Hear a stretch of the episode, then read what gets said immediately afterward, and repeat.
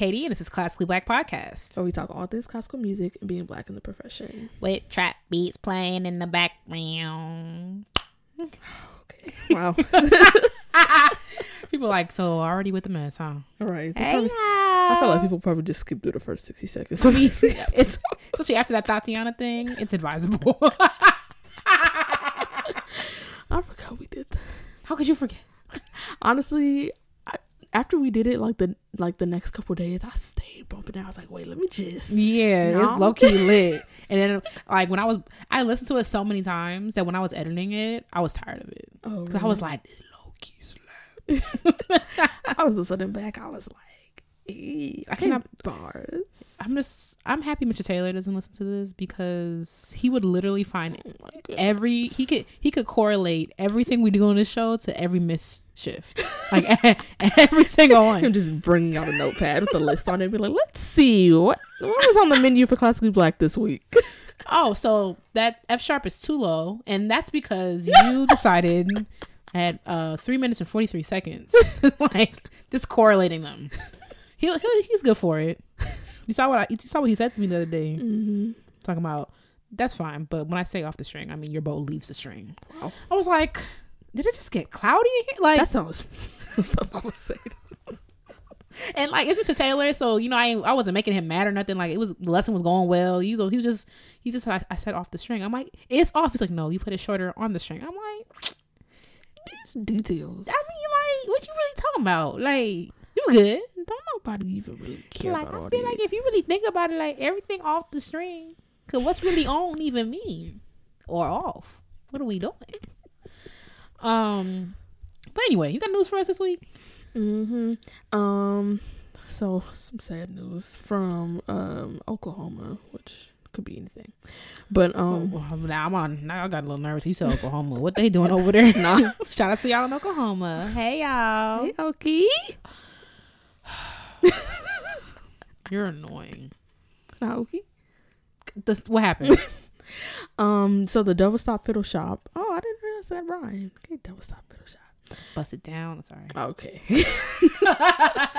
um, but anyway, it's literally not a laughing matter. Um, in Guthrie, Oklahoma, um, it burned down in a fire. Yeah, What? Yeah. Um, it burned down and it lost basically the, its entire stock. I know. Okay, I-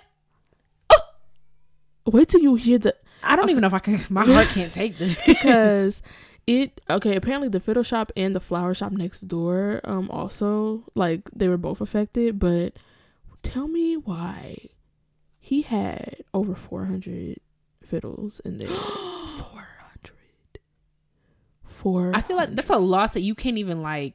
How does he even feel? You know what I'm saying? he probably like.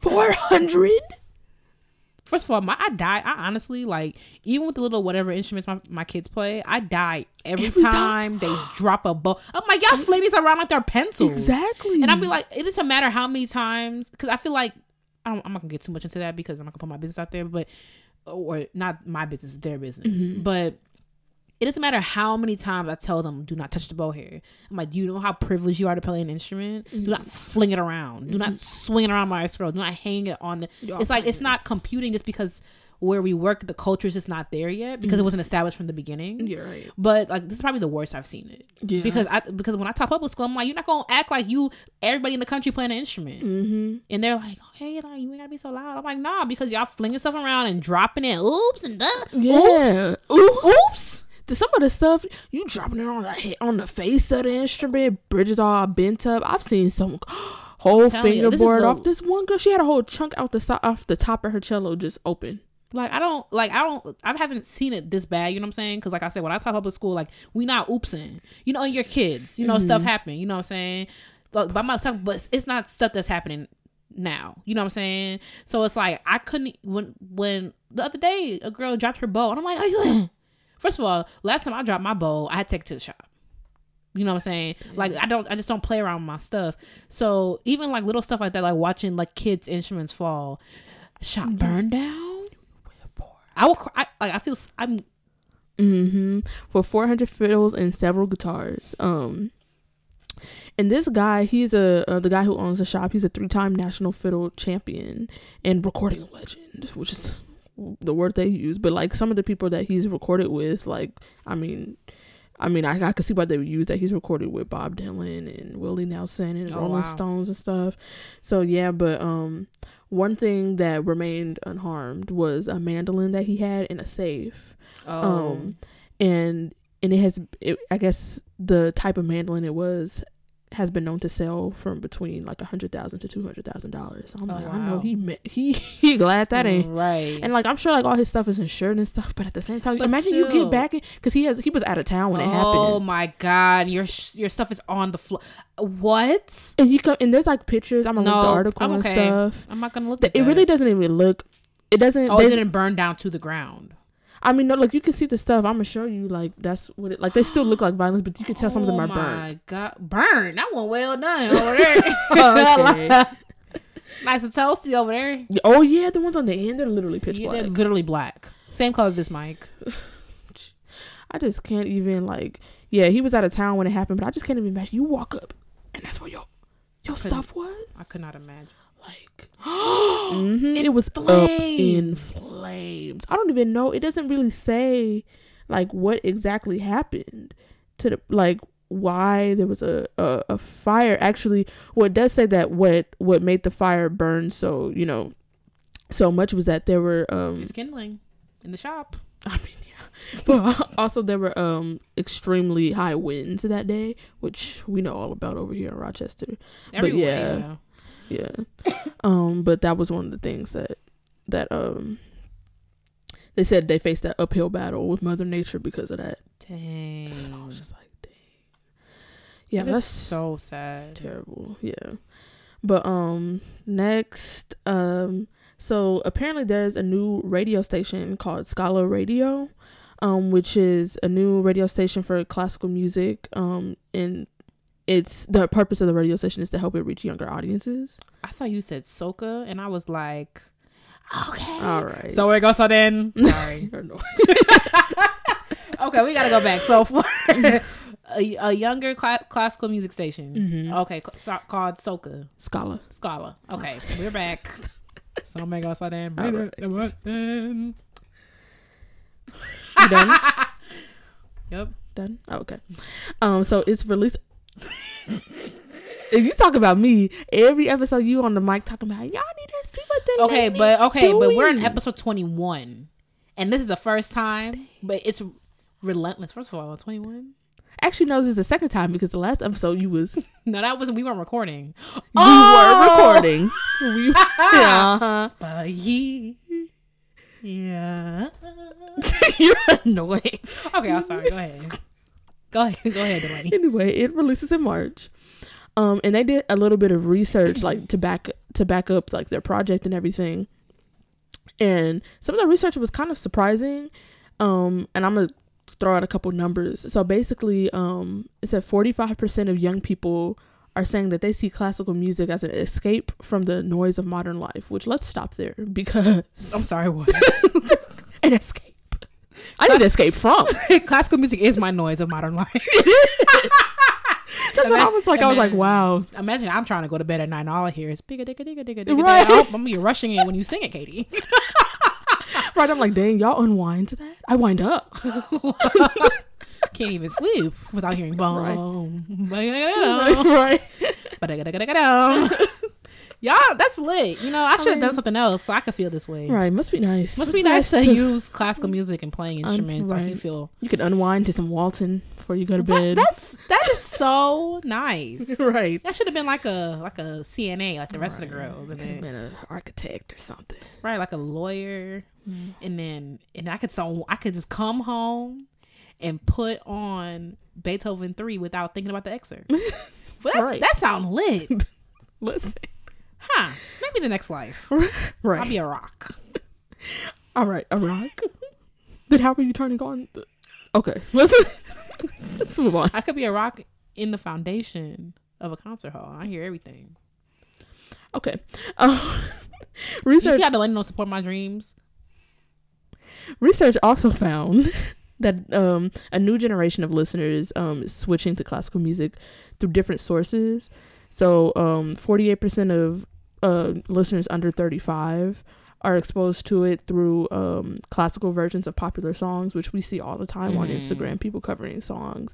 Um and 74% of people in the same age group um experience classical music from live orchestral performances at film screenings. Seventy five percent.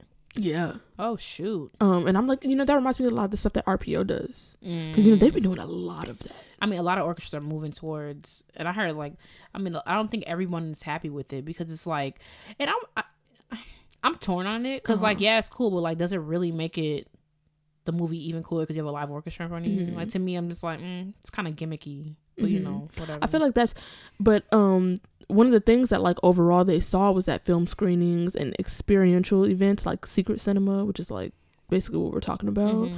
um, and themed performances are the key drivers to exposing uh people under 44. Which I'm like, wow, that just shows how skewed the age range is. Because I'm like, you Yeah. talking about young and you talking about under 44, like that's a huge, just a literally. such a huge age g- yeah, group. for real. Um, but I think like I see, I feel like to us because we're like in it, we know how lit just the regular repertoire is, so Mhm. we're just like, why you need to do that? But I mean, in order to get people, just get people into the hall, that's like the kind of stuff that they have to do. Like, like that's they're saying like theme performances, and like I get that. Like you see your favorite movie, you're like, oh well, I was gonna s- I was gonna watch that anyway. I feel like it's not even even the orchestra that's getting them there. It's literally just like these things that they Mhm. already know that they want to see again, and then it's like the orchestra's there. First of all, I could. I've never been to one. Have I? No, I've never been to one. No, RPO's been doing a lot. I did like three or four this year. But it's like I wouldn't. The main reason why I haven't been is because it's just gonna distract me. I'm not gonna watch the movie. Yeah, You know, so Yeah. yeah, that's just me. You know, and I'm like really curious as to like how that even gets people into classical music because I feel like they're going for like I mean I guess maybe some people would, but I feel like they're going for that that theme or whatever that they already know, Mhm. and like you said like they're probably watching the movie and like yeah the orchestra is there but i'm like i feel like seeing going and seeing a performance like that isn't going to be like well maybe i might could try some beethoven you know what mm-hmm. i mean Like, unless it was. I mean, I- like I said, I've never been to one. So do they do like an overture or something? oh maybe That's what I would recommend. But if y'all, probably but listen, if, some, if they started doing that down at the New York Phil, run me my coins because that was my idea right here on Classically Black to do an overture first and then do the movie. So if I start seeing y'all girls throwing a little bit of Egmont on some junk, throwing a little bit of Coleridge Taylor, I'm coming for y'all. All right, because right here you heard it first. Oh. Gang, gang, I roll up. gang gang Squad, you're out of control today perfectly in control, sister. Whew, okay. Um, so one of their team members um said this quote that reminded me so much of classically black because we did it first. Exactly. Um, Listen, it's a trend. they were- my coins, please. All right. they were basically talking about like how you know classical music is seen as this like elitist thing that's like not accessible, and that's one of the things that they're trying to do. And one thing that he said was that even classical masters have shocking, entertaining, humorous, and sometimes tragic life stories. I was just about to say your favorites were trash. Yes. he said a classical composer is a normal human being with the same ups and downs that we all can relate to. Mm, and same? I'm like, well, Schumann threw his, Schumann threw himself into Schumann threw himself into the Rhine. He was so crazy that he threw himself into a river hopefully you don't have the same ups and downs as Waldo. because you'll be in prison. right. I mean, yeah, but I mean, there is some drama though, and we're bringing it to you on a silver platter over here at Classically Black. So like, your favorites were trash. News flash. Ain't nobody was holy, but um, what's my dude? Bach. Bach was holy mhm. and busy, but holy. yeah, 'Cause right. Because I was like, but it's his wife. So yeah, that's like that's the only reason. Because you know, if Oh, Bach, let find out you got busy. look. Never mind. I thought it was gonna be so inappropriate. let's get into it. And um, Schubert was Let's go back. Schubert. was holy. Well, I guess it only takes one person, Yeah, could have been his little boo thing. and or a bunch of people had syphilis. yeah, that was a thing to have. Yeah. The thing- Dang, I ain't got no syphilis. I'm gonna Like, go down was- to the store and give me some. It was like probably like the flu. yeah, yeah, Because everybody have syphilis. yeah. Because Scott Joplin had it. It was somebody Right. else who had it too. I'm like, so y'all. so y'all was just. I was gonna say so. Let's move. on. we got a whole episode to go. Listen up. My mom would have been like, "So, Katie, let's right. talk about you rededicating your life to the Lord." we got the re All right. That's all I got for news. Let's um move on to intermission. All right, so as you can tell by the title of this episode, we're talking about the baddest women in the game. That means a bunch of stuff.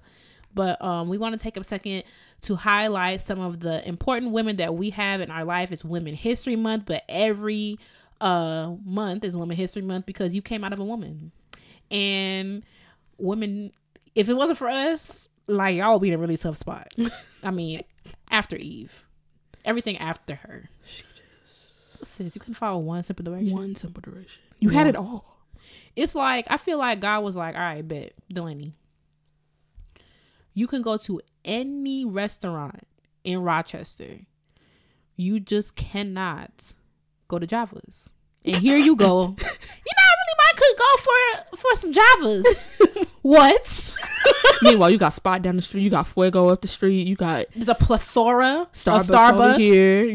You got Taco Bell. You got Chick Fil A. You got it's a, it's a city. There's and, and then guess what? You can leave Rochester. you can go to anywhere in the world. You go any- but you, the one place that God said not to go.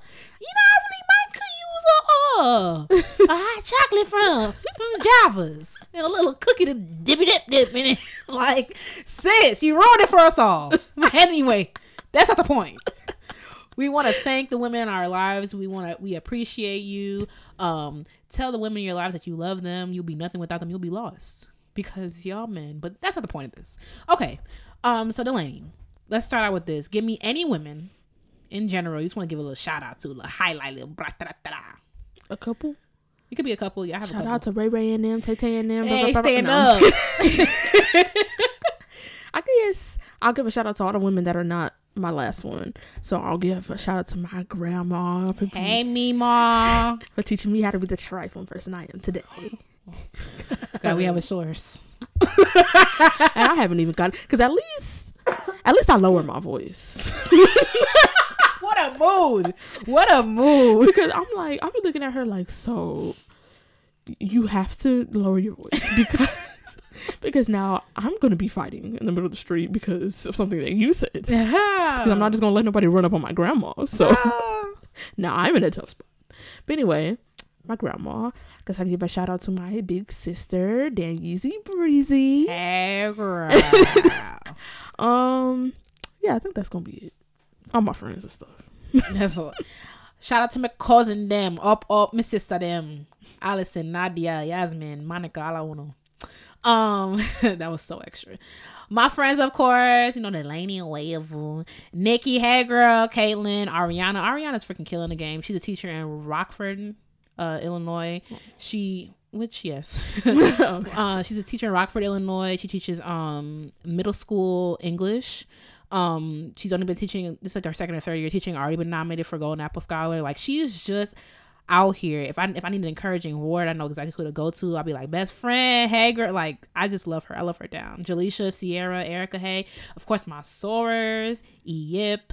Ra-ta-ra-ta-ra. You know, I love y'all. And of course, all the women of God who've prayed for me over the years. Sister Diane, Pastor Debbie, all of y'all. Because listen, the girl needs some prayer. Not a girl needs a lot of prayer. Prayer, not player. We don't need no play. Hmm. Well, you just went on about offset and other things, so maybe you get one not- coming you your not way. gonna let that go. Because you. anyway, anyway. Literally the thing.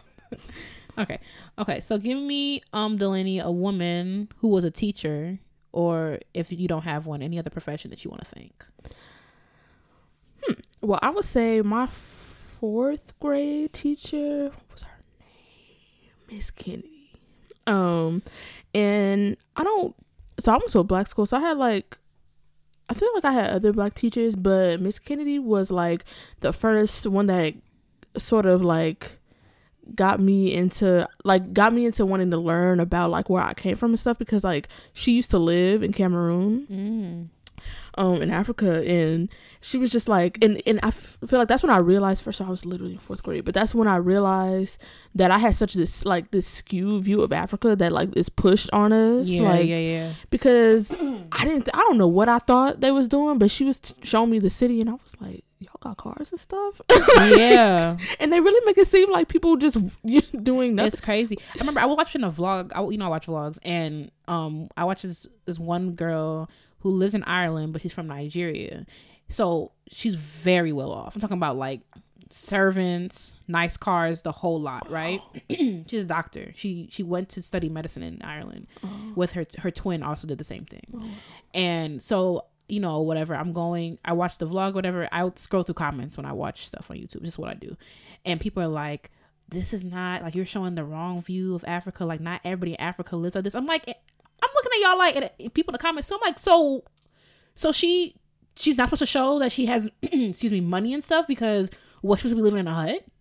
they walking around Y'all don't naked? say that when people when people show the other view of Africa. Like I'm like, you guys were like some, and of course everyone was like, um, you know, like that. Those were like a couple of people, but of course those people had like, the most comments on it because like you sound dumb. Exactly. Like she has money. What's wrong with having money? And like a, a lot of Africans have money. And I feel like that doesn't even make much sense because first of all, who is assuming that that's how all Africans are living when the overwhelming like idea that's pushed on us in America is that Africa is just like they just struggling and they can't do Right. nothing. Meanwhile, whose fault is that? But because you came and stripped us of our resources, so now we have nothing. But right. But okay. Anyway, that's not the point. Happy Women's History Month. Right. Thanks, Miss Kennedy. Anyway. Um, mine, my teacher that I want to thank is my fifth grade teacher, Miss Phillips. Um, Miss Billy Bill. she was black. She was a piece of work. Uh, okay. Dang. I I love her down, especially especially especially in retrospect. Like she pushed us so hard, especially her black students. And um, I remember one time I wrote a, a paper. You know, for her, you had to write in pen Mm-hmm. and it had to be in cursive, nothing nothing less. And uh, do kids even learn cursive anymore? I don't think so. I think some um lots of places have phased it out. Yeah, so it had to be had to be in pen, blue or black, and it had to be in cursive. I So a guy who could only write in cursive. really, He could. oh, I remember I remember somebody like that. I don't I don't remember I who. like, that's weird. that me. is weird. Yeah. How you could only write it? Okay. What? And um, so I wrote this paper or whatever. Turned it. It had a buku. I know it's buku, but it had a boku. I've never heard book. what? The word in French is boku. Oh, But like, oh Black people say- over here. but black people be like buku. So Like, you know, that's I'm the only thing I've ever heard. really it's Yeah. beaucoup. B a b e a u c o u p. you bilingual over here. So. I'm literally not. Anyway, so it had a whole bunch of errors on it, and she made me redo it. It's a it's a it's a five paragraph essay in pen. I had to redo it because it had too many errors. Because it's in pen. Mm. Scratch, scratch. I made a mistake. She was like, redo it, the whole thing. So like she was just on. We had to, we had to memorize what's that poem, The Raven, by Edgar Allan Poe. Poe? Yeah, stands like not the whole thing. Of course, we were fifth graders, but like she assigned, she distributed them in the class to remember. Like she was no So why is she on your list? Because she I already get them on her. she was the first teacher to really like like you you gonna do something you know what i'm saying? Like you have to like you gonna have to work hard. Like that idea of work ethic that idea that we're, we're black we have to work twice as hard to get half as much. And like just always pushing for me. Like i remember for for um in evanston you take a, a test before you go to to middle school. I don't know if they still do it anymore to place you in math. Mm-hmm. and the whole point of the test really is to see are you going to be in the advanced math class or are you just going to be in regular? Like anything wrong with being regular right? So i was one point shy of being placed in the advanced math class. So she came in and she was like well i think katie should do it because i could write her and say i think she'd be and i was like girl if you don't put me in that regular math class where everybody else Nancy, Nancy. I was like, you gonna put me in that regular, regular math class where everybody else I could learn and have fun and learn how to braid hair with everybody else. And, All I, and I mean, I ended up in whatever, but I would have gotten there faster. But yeah, Miss Phillips, she she was that one. Okay, a woman who was a music teacher that you want to thank.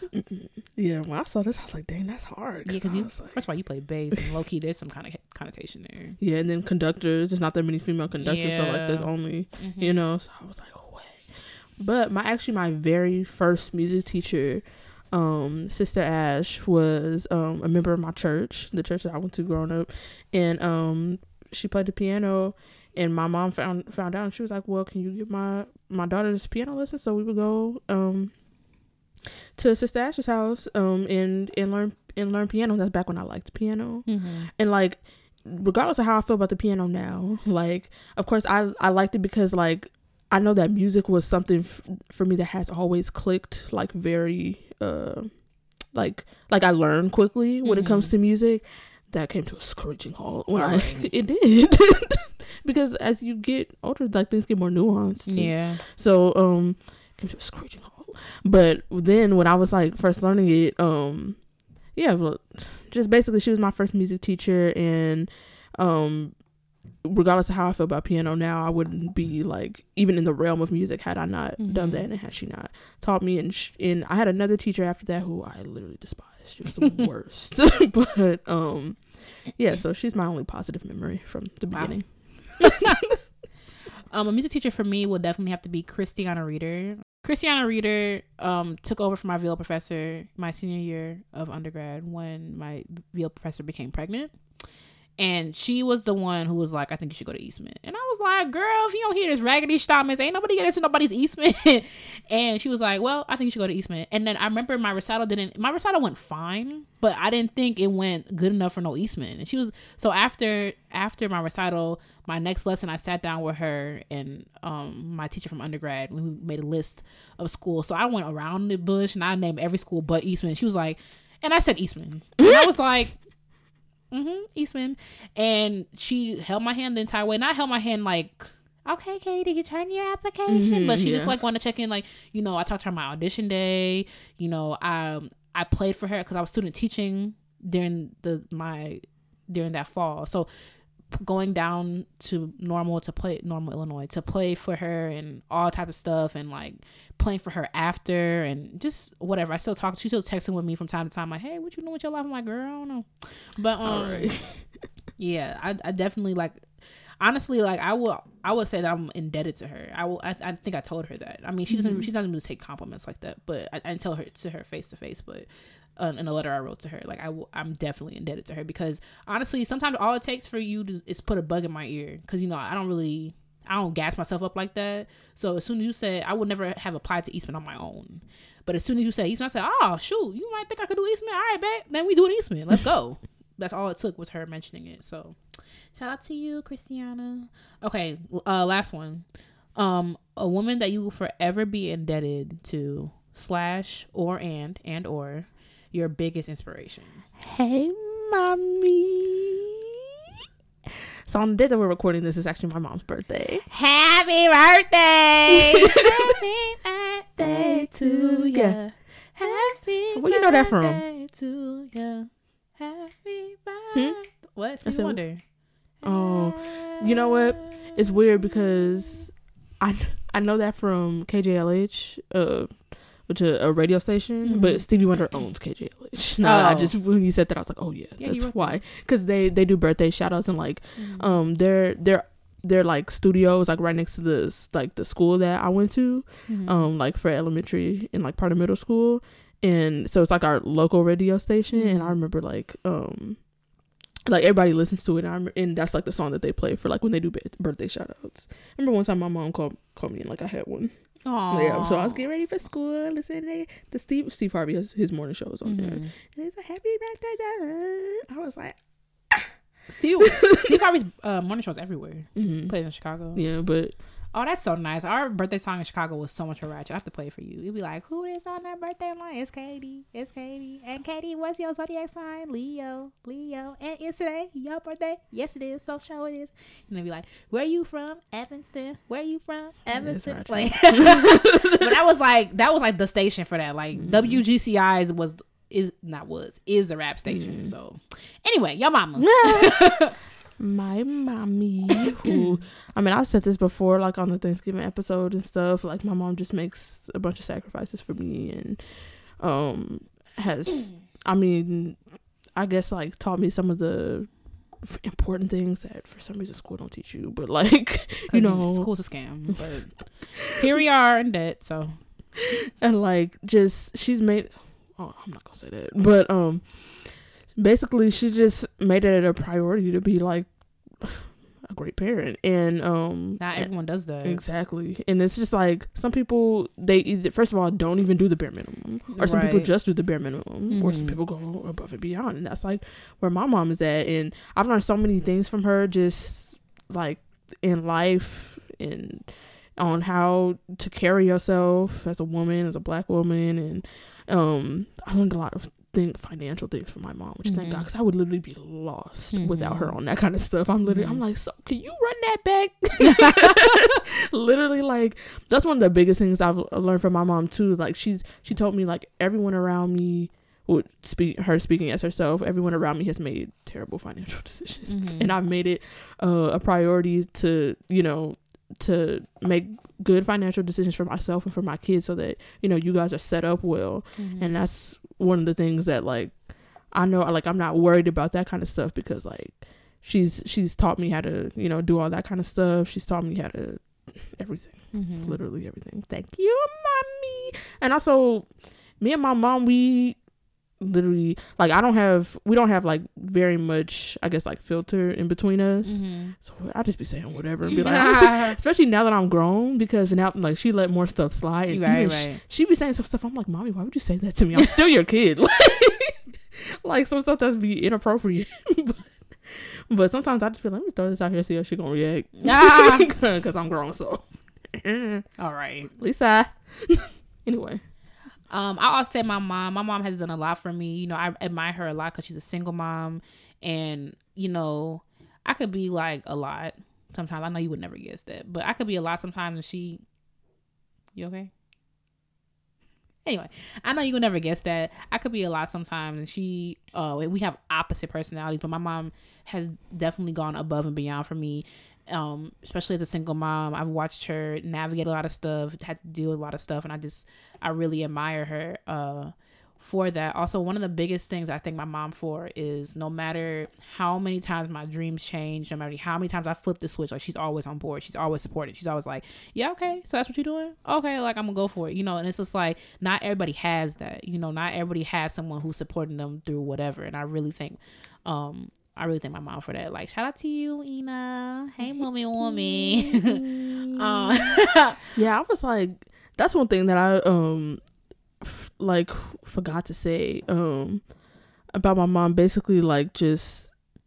I, f- I realized like once I got older, you know, like there's always that family stuff that goes on when you're a kid you don't know about. uh, grown folks' business, and you find out it's Mhm. really just mess.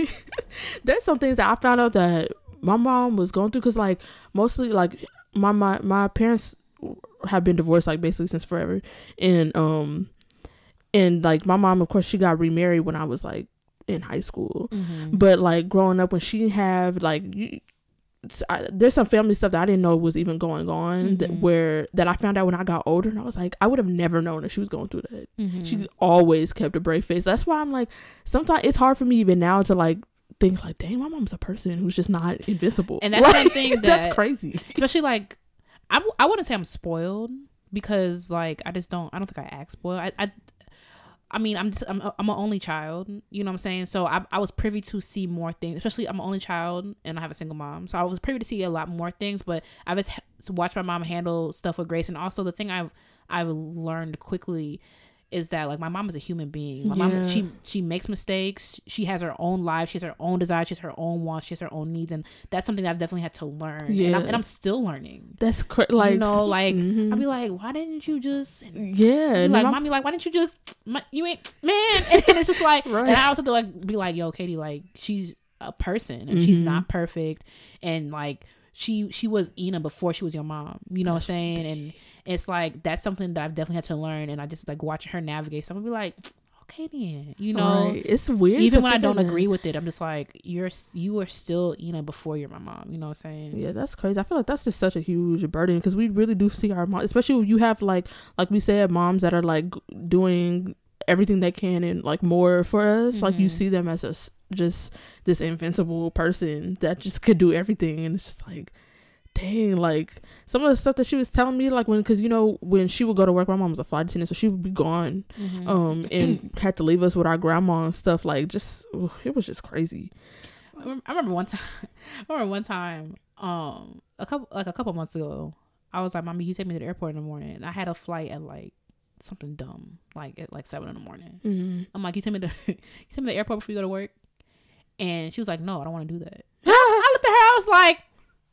What kind of mother would just have me out here just now I gotta take a thirty dollar cab and you don't care you gonna be drawing your sheet while I'm out there and you know I could be like dramatic and I was just like but you have to go to work all day and you hmm. want to now I want you to wake up at four o'clock in the morning and take me to the to the to Yeah. O'Hare it's like I be asking some stuff. My mom, she'd be like, "Does that seem?" She really be. She should like sit down and be like, "Does that sound fair to you?" Would you? I'd be like, like- "No," but you my mama, so and I feel like the the shift because I feel like before she'd be like yeah, what? Now She's like you grown girl, you taking that cab. That's what you mm-hmm. doing. like, I'm like, but I don't got thirty dollars. Well, she's like, well, I'm sorry. I'll be sending you the screenshots of my mom be like, she'd be like, "This is the cutoff for for this bill." I'm like, "Dang." like that's one of the this I I really respect my mom because it's like also like especially the older I get, especially like I'm not bratty, but I just be like, Mama, like, come on, then. like, what you doing? And it's just like, but my mom is a person, and she doesn't want to wake up at three o'clock in the morning to take me to the airport. She mm. doesn't want to. Why? That thing that you said about the phone bill when you was like, "It's already factored into your budget," I'm gonna use that when Lisa tried to kick me off. When I tell you, my mom called me. She was like, "I heard your episode, and let me tell you something. I don't mind paying it now, but girl, the minute you get that job, we figure something out." I said, "Mommy, My mom literally gave me an age. I was like. Oh shucks, Yeah, because she taking everything that she do with my older sister and be like, so would you? I'm like, but you gotta factor in the. Like, you know, my mom, I just be, I, you know, I'm finna milk this as long. I'm like, mommy, it's already in your budget. Why would you want me? You now so you gotta used- overturn and see where you're gonna allot that money. My And mom be like, I already know where. And I'm like, you so used to paying that little extra something, you might as well just keep on doing it. Like you're not mm-hmm. missing that money. Like, mm-hmm. mommy, look, how long have I had a phone? Huh? how long have I had a phone? It's I'm gonna use this one. it's like I'm doing, I'm really doing you a favor because now, now what? Now Now I gotta use the brain power to figure out where you gonna put that, that extra money, it's like you're not to you can't miss what you never had. Right, I've what you gonna put in your savings, which I'm gonna get after you gone anyway. So no. so I mean indirectly. Could you imagine? I would say that to my mom. She would be like, My "Wow." mom, my mom is sensitive, so I wouldn't say that. oh really? My, mom would laugh. Me and my mom are. She might. Oh, I can't tell with my mom. She gon- she gonna kill me. I can't because it's like you don't know what you're gonna get. but my mom, me and my mom are like seriously just opposite. Like we're just opposite personalities. Period. Like we're not. People be like, "That's your mom." My mom, your mom are quite similar. Really? nah. My mom is quiet and like, well, mm, depending. my mom can be quiet and whatever, and I'm just like, hey yeah. Like, Actually, me and my mom are not that similar. We're we have very similar senses of humor and Mm. sense of humor. You know, I play all day, so like that is a big part of my personality. mama- so that's what I mean. But that's pretty much the only thing we have in common. my mom's not a jokester. My mom plays all. You've heard it. You Oh, heard oh. it first. Tippy tippy top. you know exactly how my mom. that is. I would never forget that for as long for the rest of my days. I was like, I have to explain this to you. You know very well. for the rest of my days. Wow! Shout out to your mom. Shout out to my mom. Shout out to everybody, mama. Right, everybody, mama. Okay, and we're moving on. All right, so it's time for the crux. I wanted to use that word for a minute. Did I use that right? I'm so Jamaican. I don't even know. The crux of our anyway. Time for the crux of our episode. So we talked about baddest women in the game. We talked about our favorite women in our lives, but now it's time to get into it. So what we did is we took three women composers from uh three different times. Mm, yeah, around about spanning about a hundred years, or a little bit more than that. And we are we are putting them side by side with a bad mama jamma black woman of the same time period. Not necessarily a composer.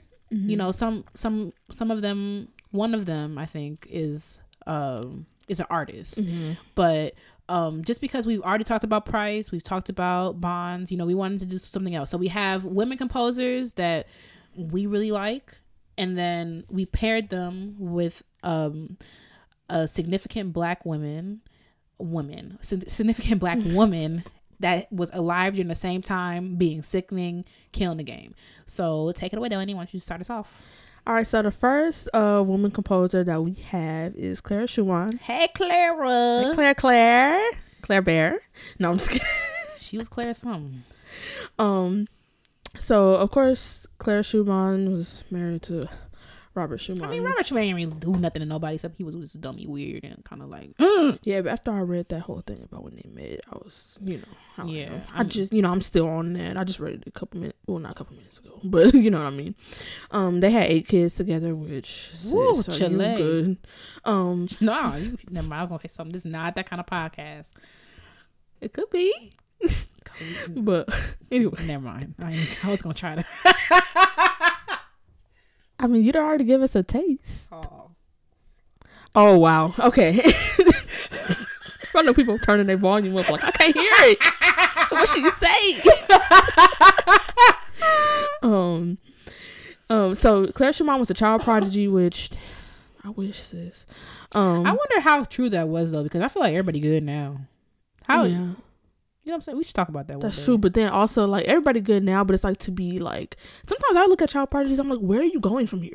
Like Yeah, you're seven.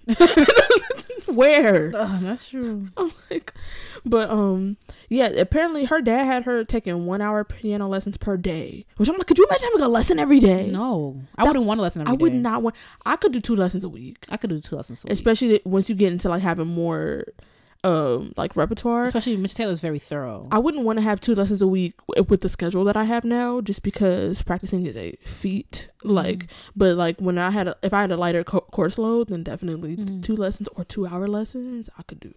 I don't like two hour lessons because the notes start blending together. Mm-hmm. One time, one time I had a two and a half hour lesson. Two and Oh my god, it was terrible.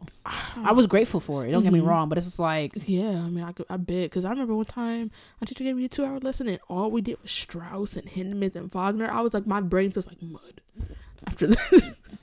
but anyway, and she was like a kid in these one one hour per day. I'm like, oh my I mean, goodness. what and else they had to do? They had no that's true. nothing. No, they had no YouTube, no silly putty, no nothing. Silly. What were they gonna do?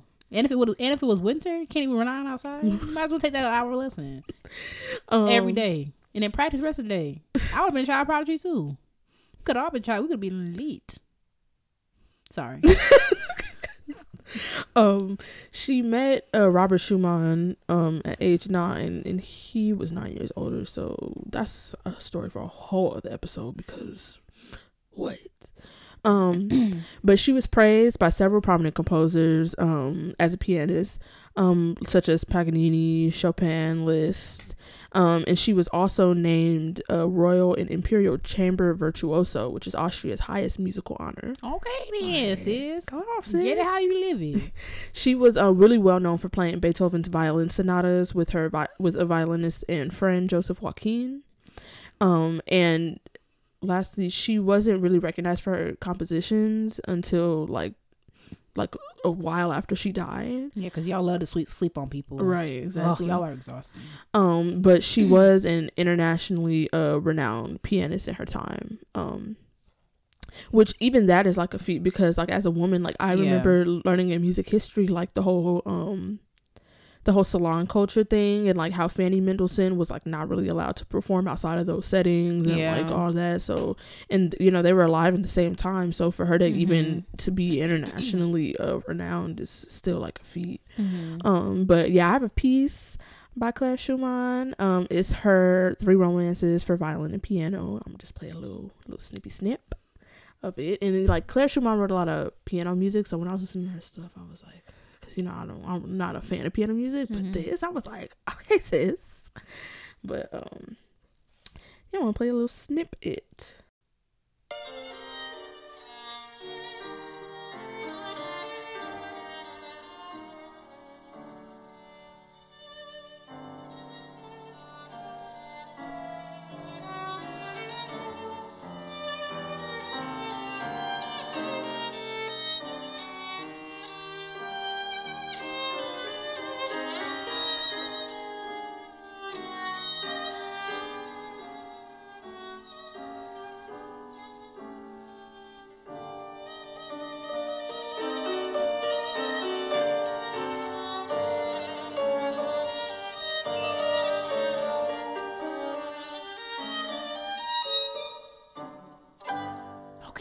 Was cute. You're right. I know. I was like, okay, sis. Um, yeah, but um, also living around the same time as Kurt Schumann was a woman named Charlotte Ray. Um, Charlotte Ray was the first black female lawyer in the United States. yes, ma'am. Right. And she had a lot of firsts actually, a couple a few of them. Um, she also um she was educated at uh, Howard University Law School. Hey, got Oh. the sweatshirt on right now. hey, you stand up. I should have. I should have gone to Howard. Sorry, I get emotional every time. Mm, dang. I was gonna say, oh, you could be with Richard, but y'all wouldn't have been there at the same time No. anyway. And also, I, I went where I was supposed to go. Mhm.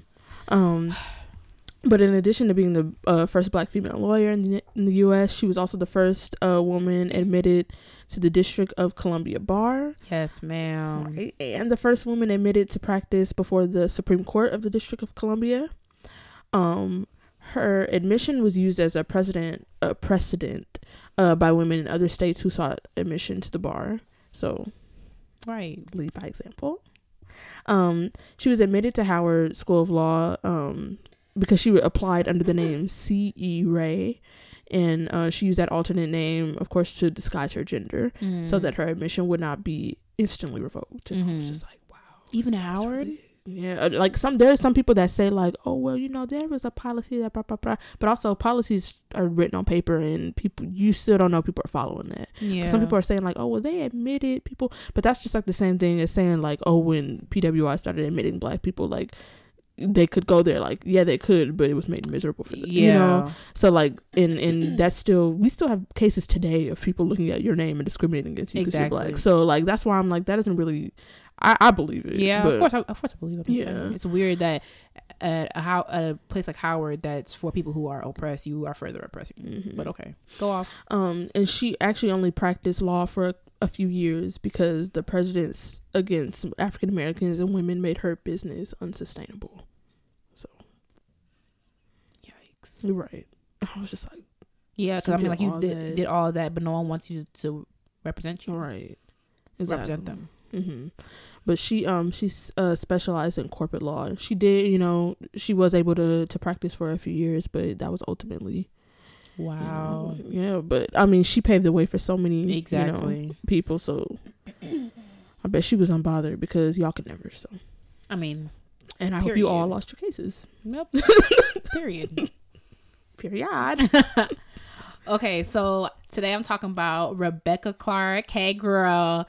Uh, born 1886, died 1979. She was born in England, and actually, she was a violinist. She started her violin studies at the Royal Academy of Music.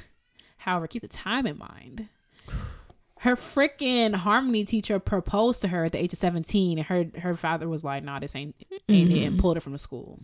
Um, speaking of her raggedy daddy, um, he kicked her out because uh she was like, um, so this like sleeping around you doing and all this blah, blah, blah, this ain't it. He was like, all right, bet. Well, in my house, I sleep around, so you can go. So Ooh. kicked her out, cut her off, had no money or whatever. So she started her career as a violist. I'm like, I love how y'all could just pick up viola, but I'm not gonna drag Rebecca Clarke because it's Women's History Month. So she uh started her career as a violist, toured around, killed the game. She was the first woman uh, female f- musician in the Henry Woods Queen Orchestra because you know y'all was only hiring men back then. What did that even sound like? Back then. Well, let's keep going. um, so she rose to fame with her uh, viola sonata, um, in the Elizabeth Sprague Cool. Oh shoot, Coolidge composition competition. She came. She tied with the Ernest Bloch uh, viola sonata, which I'm like, all right, girl. um, nineteen. I'm not a fan of that. It's what Adrian played Yeah. last week. The nineteen. I was like, Bloch in general. I'm not really So thick. in and I put weird. that Schelomo piece for cello and orchestra. I'm like, this is literally cacophonous. Like I just and I'm, Nobody I'm, knew what was I'm also not a huge fan of like um English composers. Mhm. Um, I'm trying to think of one. I don't mind. Uh, what's the dude? Oh shoot, what's his name? Elgar. I only like two one piece And, of Elgar. um, what's the other I don't one? mind Britten because I like Simple Symphony. Oh, okay.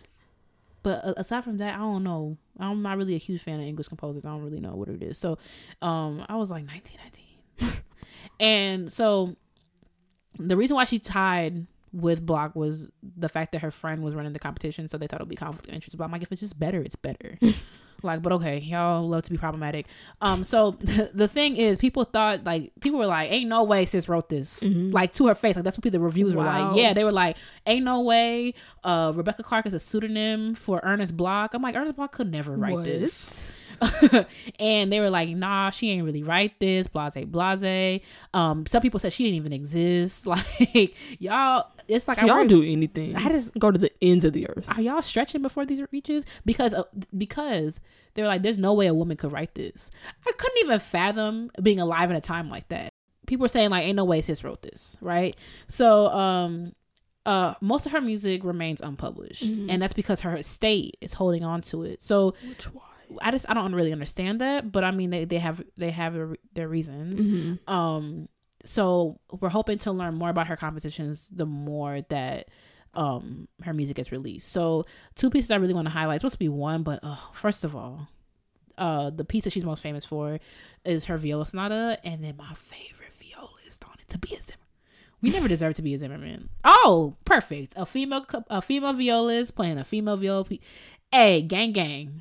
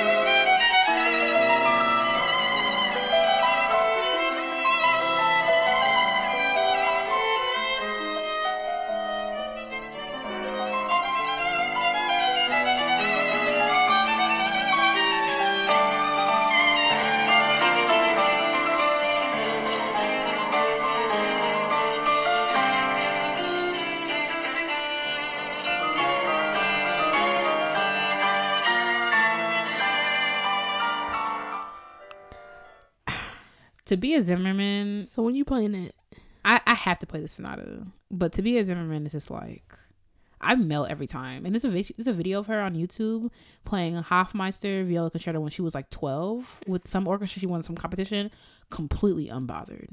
Like no, I'm sorry, Stamitz, Mm. completely unbothered. It's like she's she been she been here. Okay, Tabea Zimmermann ain't new to the game. Okay, um, the second thing I must I must give honorable mention to is the Dumka piano trio with violin, viola. I just love this piece, and I forgot how lit. I mean, anyway, here, here we go. Freaking okay.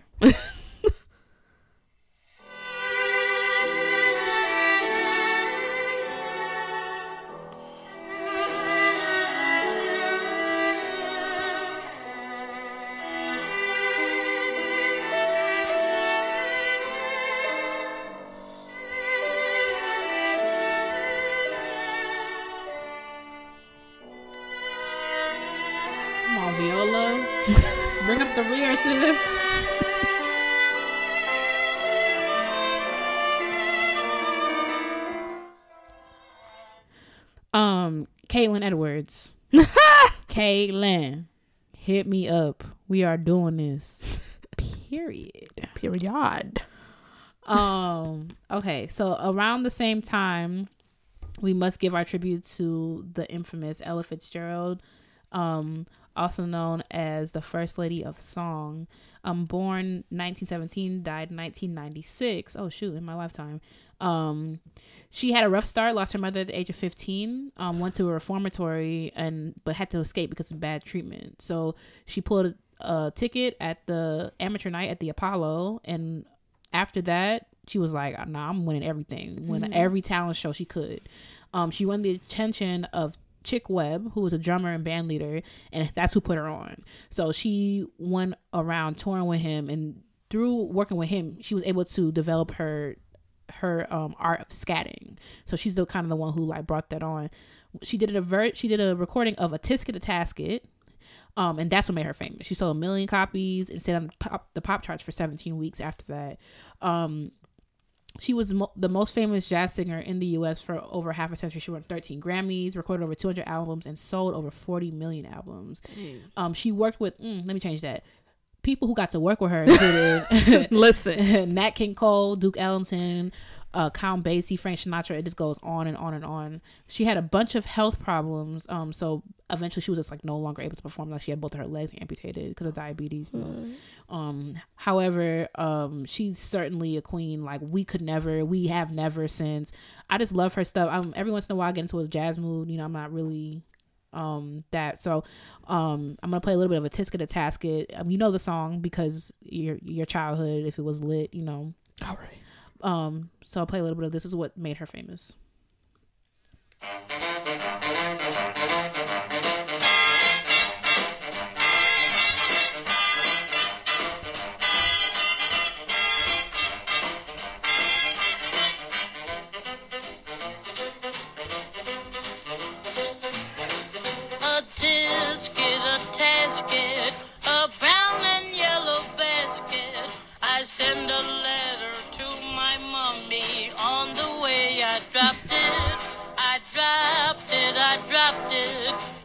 On the way I dropped it. A little girlie picked it up and put it in her pocket. Okay so that that's a song that made her famous um definitely take a listen and then of course my favorite song by ella fitzgerald um dream a little dream of me um this is with louis armstrong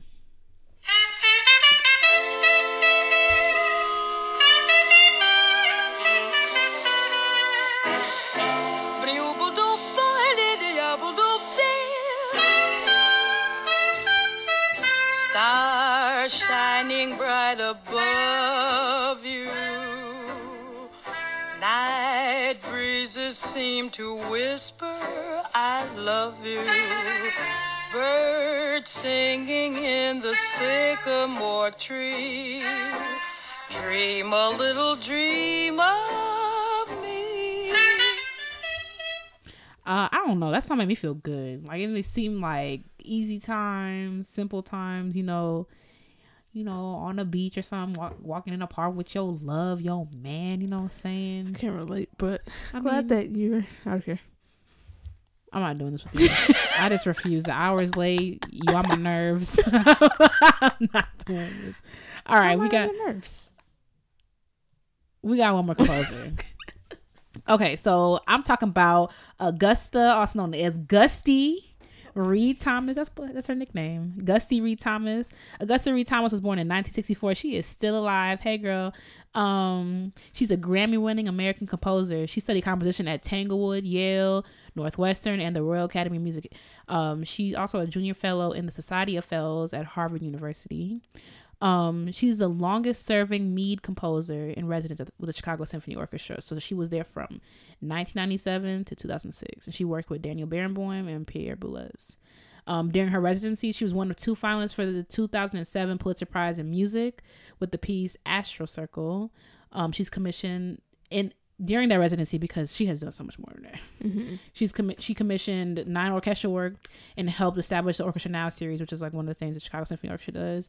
But here's where it just gets me excited. So not only did she learn composition at these places, she was like, I can go back and teach it. So she's taught composition at Eastman. Hey, 585 stand up. We at Main and Gibbs. Meliora. You pulling up to Main and Gibbs? Listen, hey I mean, she was just here, yeah. She was just here. Also, she um she worked here for a long time. Like I think I think um when I when I met her, she had just I told you this. I Like know. I stand Augusta Read Thomas because I contacted her. I was learning one of her pieces. I was learning incantation.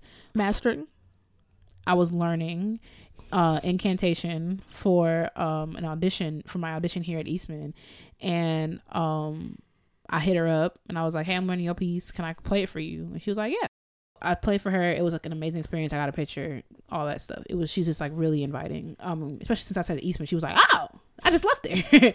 um, so she taught at Eastman, Northwestern, Tanglewood, um, and currently she serves as a university professor of Chicago. So she's one of you know how like you can have like assistant professor, associate professor, whatever. She is a professor, university professor, and she is only the 16th person to hold this title in the history of the school. Um, Um, and she says teaching is a natural extension of my creative process, which I really appreciate. You know, because I feel like a lot of professors they they um you know like they really focus on their stuff like whether it's like um researching or playing or whatever and they don't really bridge the gap between teaching and she's like it's necessary for me um listen everybody want to works from her everybody wants her to uh commission things we're talking boston symphony we're talking jack quartet tanglewood chicago philharmonic notre dame uh university it goes on and on. You got to read her um you got to read her bio to uh find out where she's gonna be. Um i'm gonna pull up a piece by her just give me one second. Okay so i'm gonna play the piece that i stand for. It's called incantation. I i, I brought it back up for some auditions this year as well. And originally for violin so that's probably what it's gonna be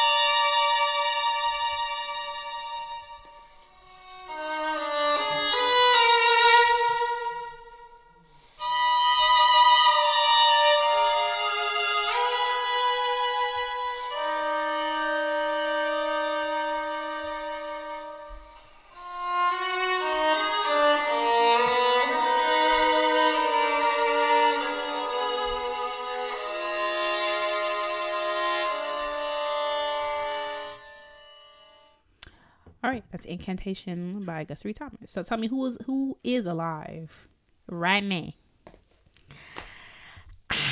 I'm just so excited. okay, so um for the next person who is for the culture, um, and still alive today, Miss Angela Yvonne Davis. Come on, Yvonne. Listen, That's y'all. blackity black. Yvonne? I mean, How she spell it? Why? Yeah. Um, so Angela Davis was actually just here uh speaking at the University of Rochester and I had to go because like usually I stay a little bit after work, you know, to, you know, help, you know, get wrap everything up and my you know, our my boss is black, so I was like, you know, Angela Davis, he was like, Go, go He was like Oh, I love him. right, so um trifling but great. Um, so Angela Davis, if you didn't know, which how, but I'm not here to shame people for not knowing things, but still how. Um, Baby girl. was an American is I said was is because she's still alive, an American political activist, academic, and author. Um, her research interests are feminism, African American studies, critical theory, Marxism, popular music, social consciousness, and the philosophy and history of punishment in prisons. Um, in 1969, Angela Davis was the acting assistant professor in uh, philosophy in the philosophy department at UCLA, and she was actually let go because of her ties to the uh, Communist Party. Mhm. But then she was reappointed because it was like, no, you can't do that just because she's in a political party. Right. Um, but then she was let go again because of Y'all inflammatory, yeah, right? Because of her uh, her inflammatory language used in several of her speeches. Because I mean, she was she was a member of the Black Panther Party. She was a Mhm. communist. She was, um, you know, against police and prisons, and she's a prison abolitionist too. Um, so they let her go for that. Uh, for that reason. Um, but shortly after this, because that was in 1969 to 1970, um, and of course the most popular thing to note when you think of Angela Davis um, was, you know, what happened with her in 1970 when she was um, arrested. Well, there was a warrant for her arrest, um, and she was charged with aggravated kidnapping and first degree murder. Um, and she was placed on the FBI's 10 most wanted fugitive list, which I think she was only the second or third woman to ever be placed on that list. oh shoot. Come on, making history. Fugitive, stand up or sit down because you want to stay hidden. But Okay. fugitive, sit down. Um, and she uh was a fugitive for two months until they found her. Um, yeah. Um, she she fled California. They found her in New York City. Um, Sis, out of all places to go. I well, I mean, that is the- a big city. That's true. But also, she probably couldn't have left, left the country. can't. Yeah, you can't leave the country. which she probably could have found a way because uh Kathleen Cleaver and, and him was in anyway. Um Um, but more than 200 local committees in the United States and 60 and 67 in foreign countries, um, they were uh, pushing for her release. Um, and, but she was incarcerated for 16 months during her trial, and um, people put together, uh, two people put together um, her $100,000 bail when she was eventually granted bail. Mm-hmm. Um, but which I know she was sweating all throughout this. She had an all white jury, which I know she was like, she was like, I'm going down Yeah. Like, oh, absolutely. because I wouldn't she's- even. because she Even God looking at you like, right. she got well." that big old afro. She, you know, and she's never once wavered on her, you know, anything be, just because she was facing, you know, life in prison, first degree murder. Um, um, but they actually found her not guilty. Um, and I've totally glossed over this, but the reason why she was uh, she was charged with first degree murder and kidnapping was because she purchased guns for uh, bodyguards who uh, then used them to occupy a courtroom, and four people were killed in that. So, Mm. um, um, and she there was some discrepancy about whether or not she was in correspondence with some of the people that um were were doing it. Well, like of course she was because she knew them and they were her, Mm. you know. But they were. I think the question was whether or not she knew that that was going to happen. Mm. Um, but she was found not guilty, and after after that, she was invited, you know, to Cuba because uh to speak on like communism and that sort of thing. And ever since then, she was just uh writing books and and going back to to teaching and educating and um just has been a speaker all over the world Mhm. and you know frequently travels to college campuses and stuff and her last stop university of rochester and just showered us with knowledge Ooh. right Oh, what an inspiration, Angela Um, Davis for out here real. because I couldn't. I'm telling you, my heart could not take all that. Girl. All white jury I for feel- killing a, a, a judge. A judge was killed.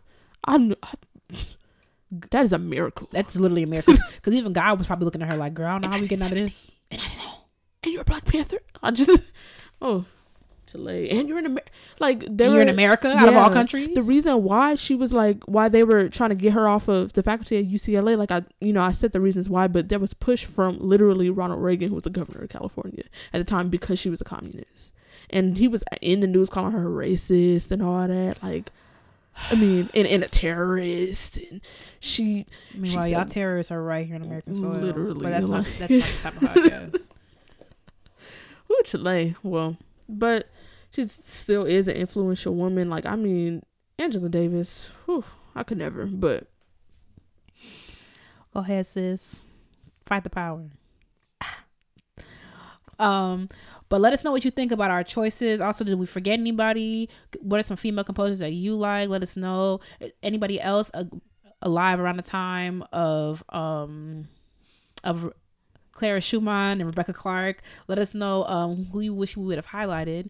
Um, email us at classicallyblackpodcast at gmail.com and we are moving on to Black Excellence. where we hype you up, gas you up, and give you your props because there's room for everybody at the top.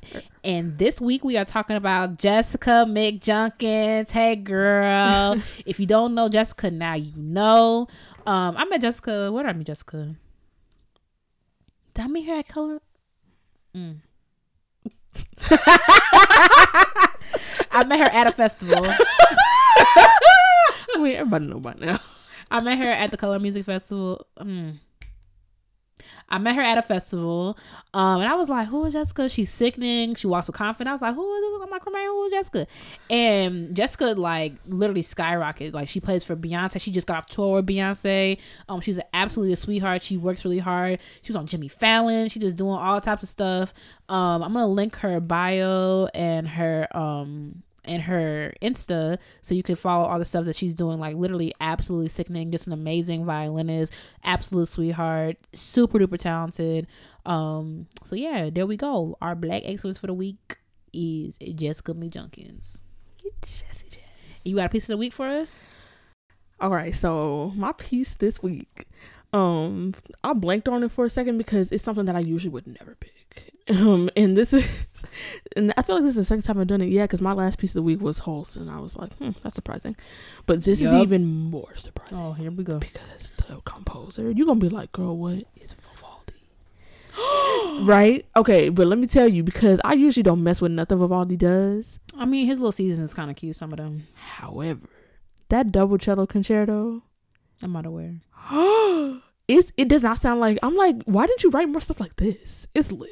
It's really lit. Um yeah, it's a double cello concerto for uh two cellos and uh strings. But I remember actually I played it in high school because they did this whole thing where like most of the seniors got to play like like concertos with uh the string ensemble, and like you had to compete to do it with the orchestra. But we played this, and I was like, "Now hold up, Vivaldi, I didn't know you was writing, writing." Mm-hmm. But yeah, I'm gonna link the piece uh in the description so y'all can see what Vivaldi should have been doing throughout his career. But Wow. I mean, those violent. He wrote those for his students. You know what I'm saying? He just was like, they ain't had nothing to play, and he was the Wow. director of that orphanage. So he was like, you can play these stuff. So that's why he wrote them.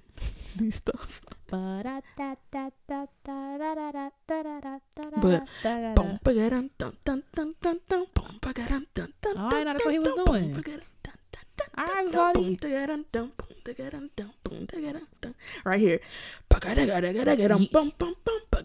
It's love lit. love a good dugga dugga dugga dugga dugga. It's lit. Ooh, Chile. But yeah, I'll link it.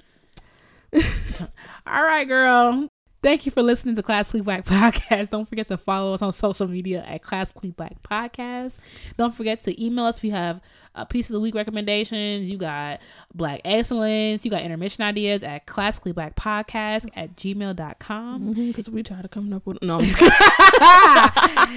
And we will talk to y'all next week. All right, bye, y'all. Bye, y'all. Gang, gang. Okay. Bust down, Bakiana. Okay. Okay. Turn it off.